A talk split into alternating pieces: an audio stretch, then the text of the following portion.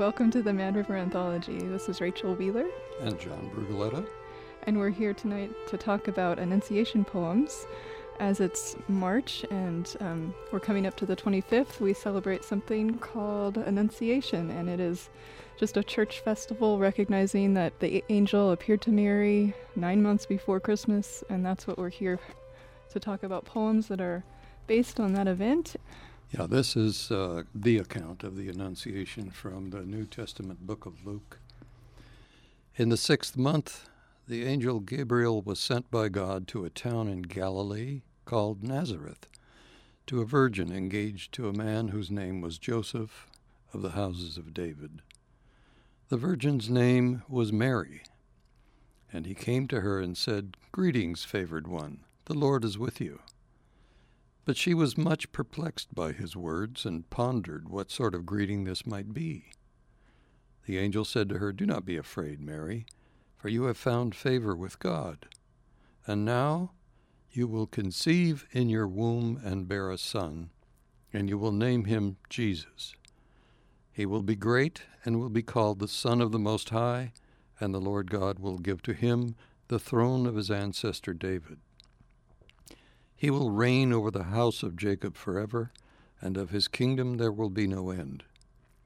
Mary said to the angel, How can this be, since I am a virgin?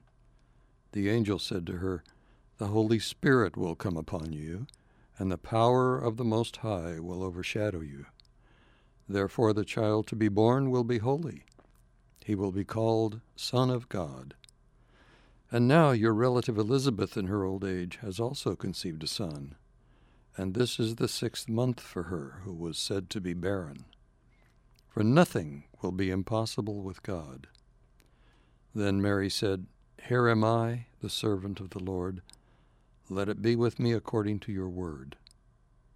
Then the angel departed from her. So it's interesting to me that this account has um, has brought all these poems um, that uh, the first one I've found is by Rilke called Annunciation, and you know there are so many others, and it just forms the subject matter of so many um, paintings as well as poems, and it, it's just a very interesting idea of uh, the divine being announced and what the the resulting response was in Mary, and I guess that's something I'm I'm trying to think about in terms of art, like what we think about um, and when an idea comes to us, how do we respond? Are we ready? Are we humble? Are we um, willing to participate with the idea, I guess? Um, so, first, I'll, I'll read this first poem that kind of um, fostered the idea for me Annunciation, the Words of the Angel. And this is by Rainer Maria Rilke. You are not nearer God than we, we are all far from Him. And yet, how beautifully your hands are blessed. No woman's ripen that way, shimmering thus out of the sleeve. I am the day, I am the dew, you, though, are the tree. I'm exhausted now, my way is, was far. Forgive me, I've forgotten that he, who great in gold array sat throned as in the sun, gave me to tell you, you pensive one, space has me confused. Look, I'm whatever is beginning. You, though, are the tree. I stretched my wings to rest them and grew oddly vast. Now your small house overflows with my great brocade. And yet you are more alone than ever and scarcely notice me. It's true. I am a breath inside the forest. You, though, are the tree. The angels all grow afraid. Let one another go. Never was desire like this, so vague and great. Perhaps something soon will happen that you now grasp in dream. Greetings to you, my soul now sees. You are ready and grow ripe. You are a great high shining gate, and you will open soon. You, my song's most cherished ear, now I feel. My word got lost in you as in a wood. And so I came that way, and made complete your thousand and one dreams. God looked at me. The light was blinding. You, though, are the tree. It's interesting that um, Rilke writes his poem from the point of view of the angel Gabriel, not from Mary's point of view. Mm-hmm.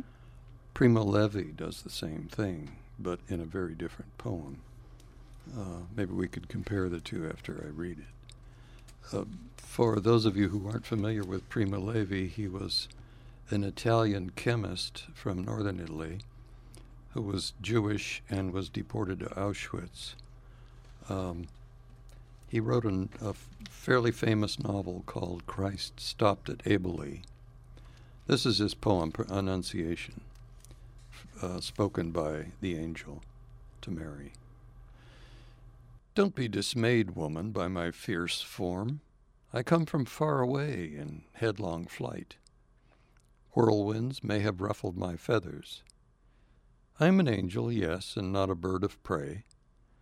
An angel, but not the one in your paintings that descended in another age to promise another Lord. I come to bring you news. But wait until my heaving chest, the loathing of the void and dark subside. Sleeping in you is one who will destroy much sleep. He's still unformed, but soon you'll caress his limbs. He will have the gift of words, the fascinator's eyes, will preach abomination and be believed by all. Jubilant and wild, singing and bleeding, they'll follow him in bands, kissing his footprints. He will carry the lie to the farthest borders, evangelize with blasphemy and the gallows. He'll rule in terror suspect poisons, in spring water, and in the air of high plateaus. He'll see deceit in the clear eyes of the newborn and die unsated by slaughter, leaving behind sown hate. This is your growing seed. Woman, rejoice. Very different take on it. It is, yeah. I think uh, this one's not a Christian poem, Mm-hmm. whereas the one you read by Rilke is. Mm-hmm. Yeah, I think, and it's just more graphic too about what what's going to happen, and not using such imagery that Rilke does. That it's very kind of abstract. Uh-huh. Uh-huh. Yeah. By another Jewish poet Okay. who became a Christian, Denise, Denise Levertov. She writes, I guess, from a more um, narrative stance about the event, not from the angel or Mary. Um, it's called Annunciation. And it starts with a, a quote from the Akathistos hymn from Greece, 6th century Hail, space for the uncontained God. We know the scene, the room variously furnished, almost always a lectern, a book, always the tall lily. Arrived on solemn grandeur of great wings, the angelic ambassador standing or hovering, whom she acknowledges, a guest. But we are told of meek obedience. No one mentions courage. The engendering spirit did not enter her without consent.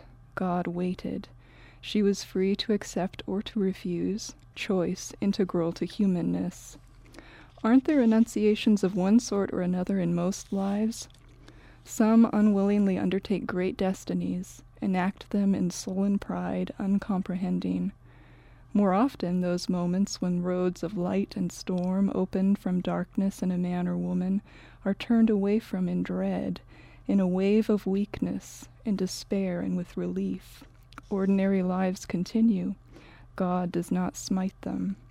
But the gates close, the pathway vanishes. She had been a child who played, ate, slept like any other child, but unlike others, wept only for pity, laughed in joy, not triumph. Compassion and intelligence fused in her, indivisible. Called to a destiny more momentous than any in all of time, she did not quail, only asked a simple, How can this be? and gravely, courteously, took to heart the angel's reply, perceiving instantly the astounding ministry she was offered to bear in her womb infinite weight and lightness, to carry in hidden, finite inwardness nine months of eternity, to contain in slender vase of being the sum of power, in narrow flesh the sum of light, then bring to birth, push out into air a man child needing like any other milk and love, but who was God. This poem brings up as well the imagery of a gate, like Rilke did, and I'm wondering, John, do you know theologically what, what that is about? Was, is she referred to as the gate in a way?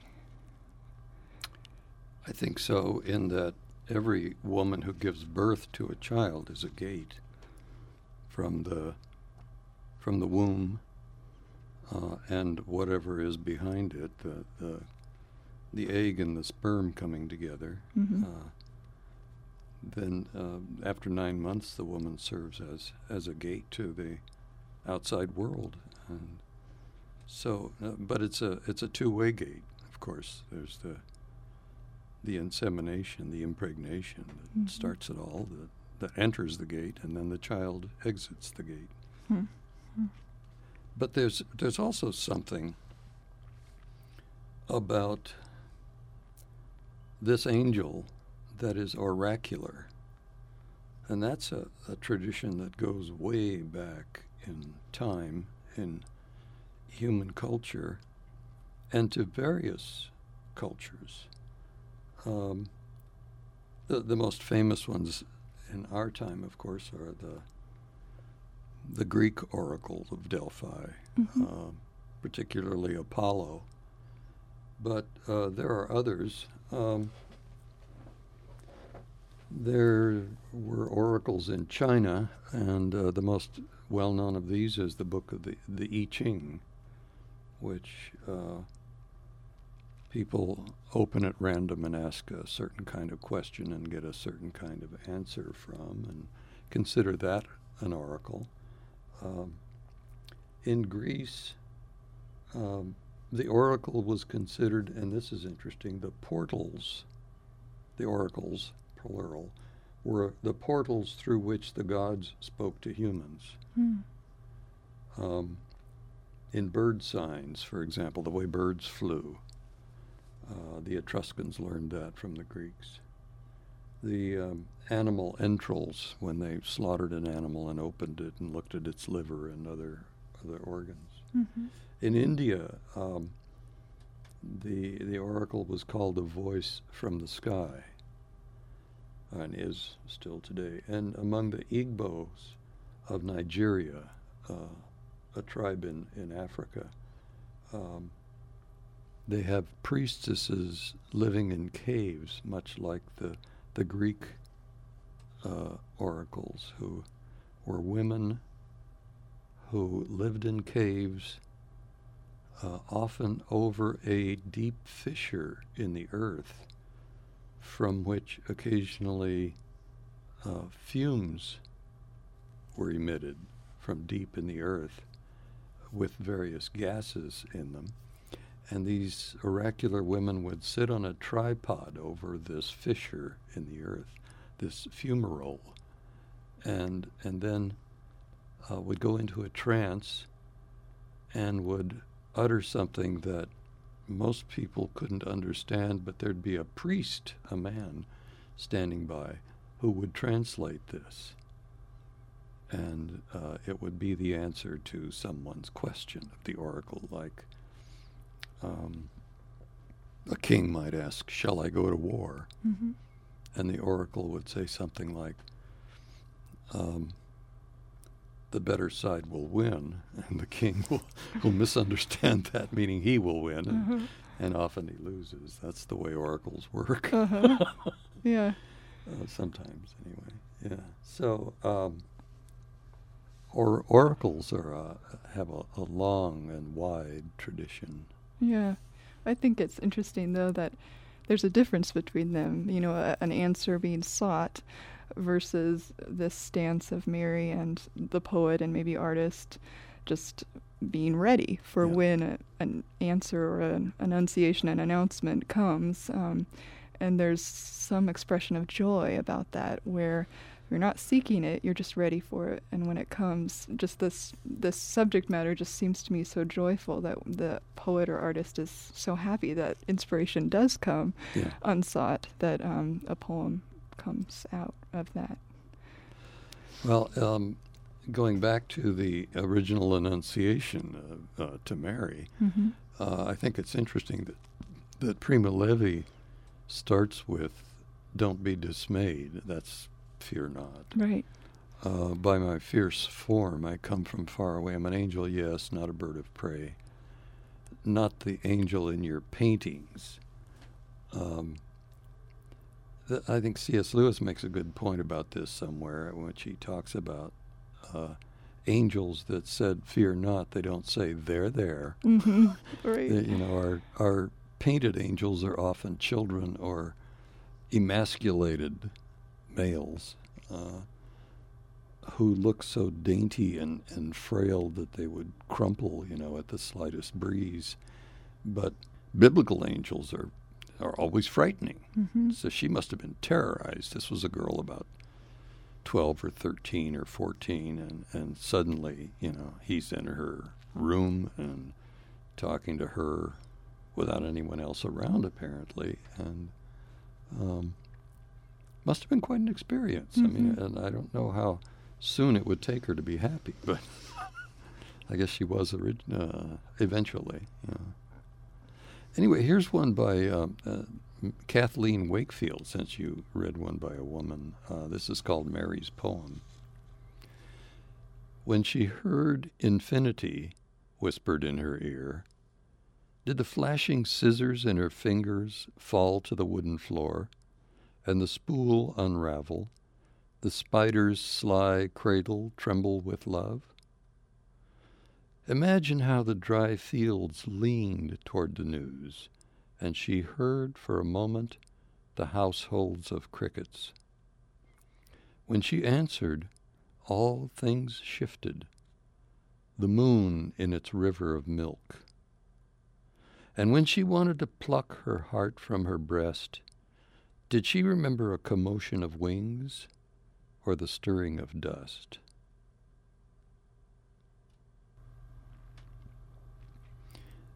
I'm not sure I completely understand this poem, but maybe it's not meant to be understood. it's uh, it's uh, something of her experience, Mm-hmm. perhaps purely emotional. Mm-hmm. Yeah, and I like I like the focus in it about her her response being what everything pivoted around. I guess um, it, that's that's of great importance. I think in our in our understanding of the significance of the story. Mm-hmm. Do you have another one? Yeah, I have one that's a little bit of a stretch, but I kind of like it. It's by William Bronk, whom I don't know much about at all. He died in 1999. That's the only thing that this anthology indicates. And this um, poem is called Virgin and Child with Music and Numbers. Who knows better than you know, lady, the circumstances of this event? Meanness, the overhanging terror, and the need for flight soon hardly reflect the pledge the angel gave you, the songs you exchanged in joy with Elizabeth, your cousin. That was then, or that was for later, another time. Now, still the singing was and is. Song, whether or not we sing, the song is sung. Are we cozened? The song we hear is like those numbers we cannot factor, whose overplus, an indeterminate fraction, seems more than the part we factor out. Lady, if our despair is to be unable to factor ourselves in song, or factor the world here, what should our joy be other than this same integer that sings and mocks at satisfaction? We are not fulfilled. We cannot hope to be. No, we are held somewhere in the void of whole despair, enraptured, and only there does the world endure. Lady, sing to this baby, even so. Hmm. Well, um, I have heard of William Bronk, Yeah. and uh, it turns out his original name when he immigrated from Italy was Bronco, but he he anglicized it when he got to the United States. He had been an Italian cowboy. Okay. Um, I'd believe you except you're smiling. Yeah. Okay.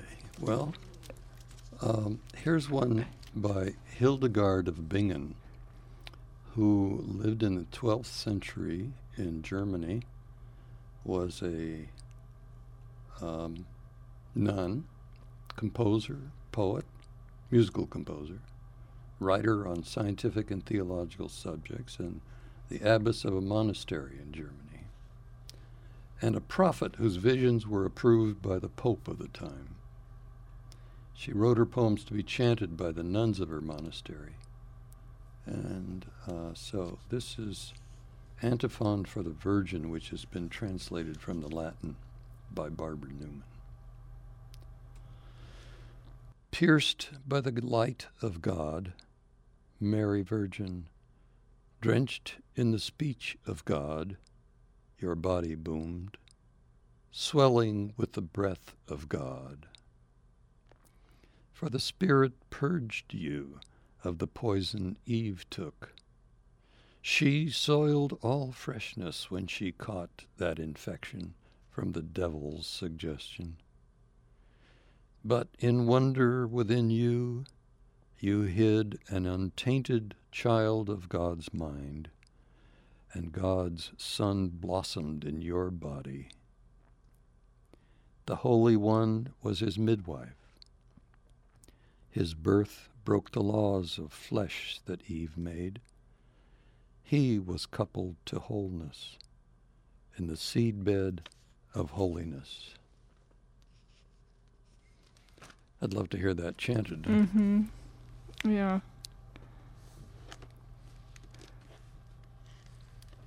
That leads a little bit. There was some imagery in there that reminded me of this Jane Kenyon poem um, about this the seed lodging, I think, because she uses that imagery as well. Um, this is called Mosaic of the Nativity, Serbia, Winter 1993 by Jane Kenyon. On the domed ceiling, God is thinking, I made them my joy, and everything else I created I made to bless them. But see what they do. I know their hearts and arguments. We're descended from Cain. Evil is nothing new, so what does it matter now if we shell the infirmary and the well where the fearful and rash alike must come for water? God thinks Mary into being. Suspended at the apogee of the golden dome, she curls in a brown pod, and inside her the mind of Christ, cloaked in blood, lodges and begins to grow.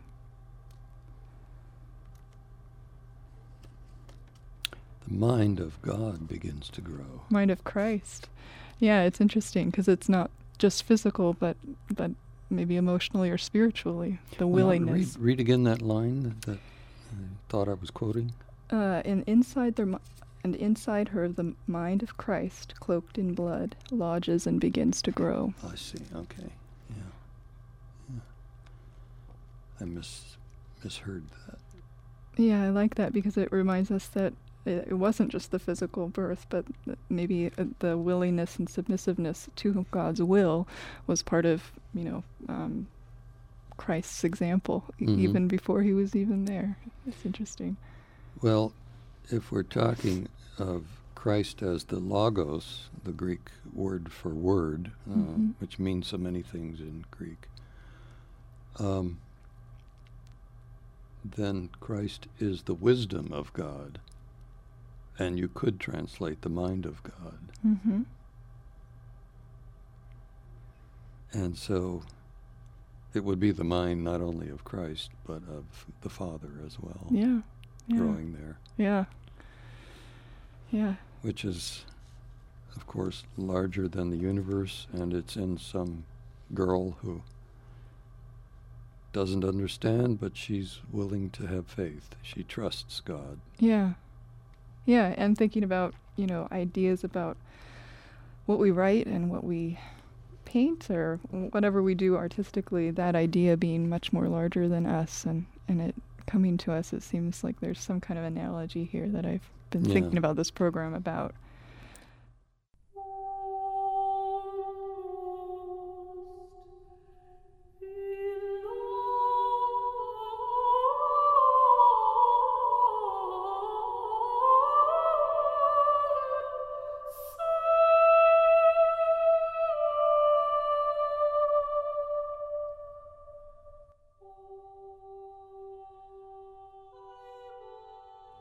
You've been listening to the Mad River Anthology. The engineer was Tim Ayers. I'm John Brugaletta. And I'm Rachel Wheeler. If you have questions or comments about this program, please call our listener comment line at 826 6089. But be nice. On our blog, an online archive of past programs can be found at madriveranthology.wordpress.com. The show is also available in iTunes. The Mad River Anthology airs the second and fourth Sundays of the month at 10 p.m. and is produced for KHSU located at Humboldt State University in Arcata, California.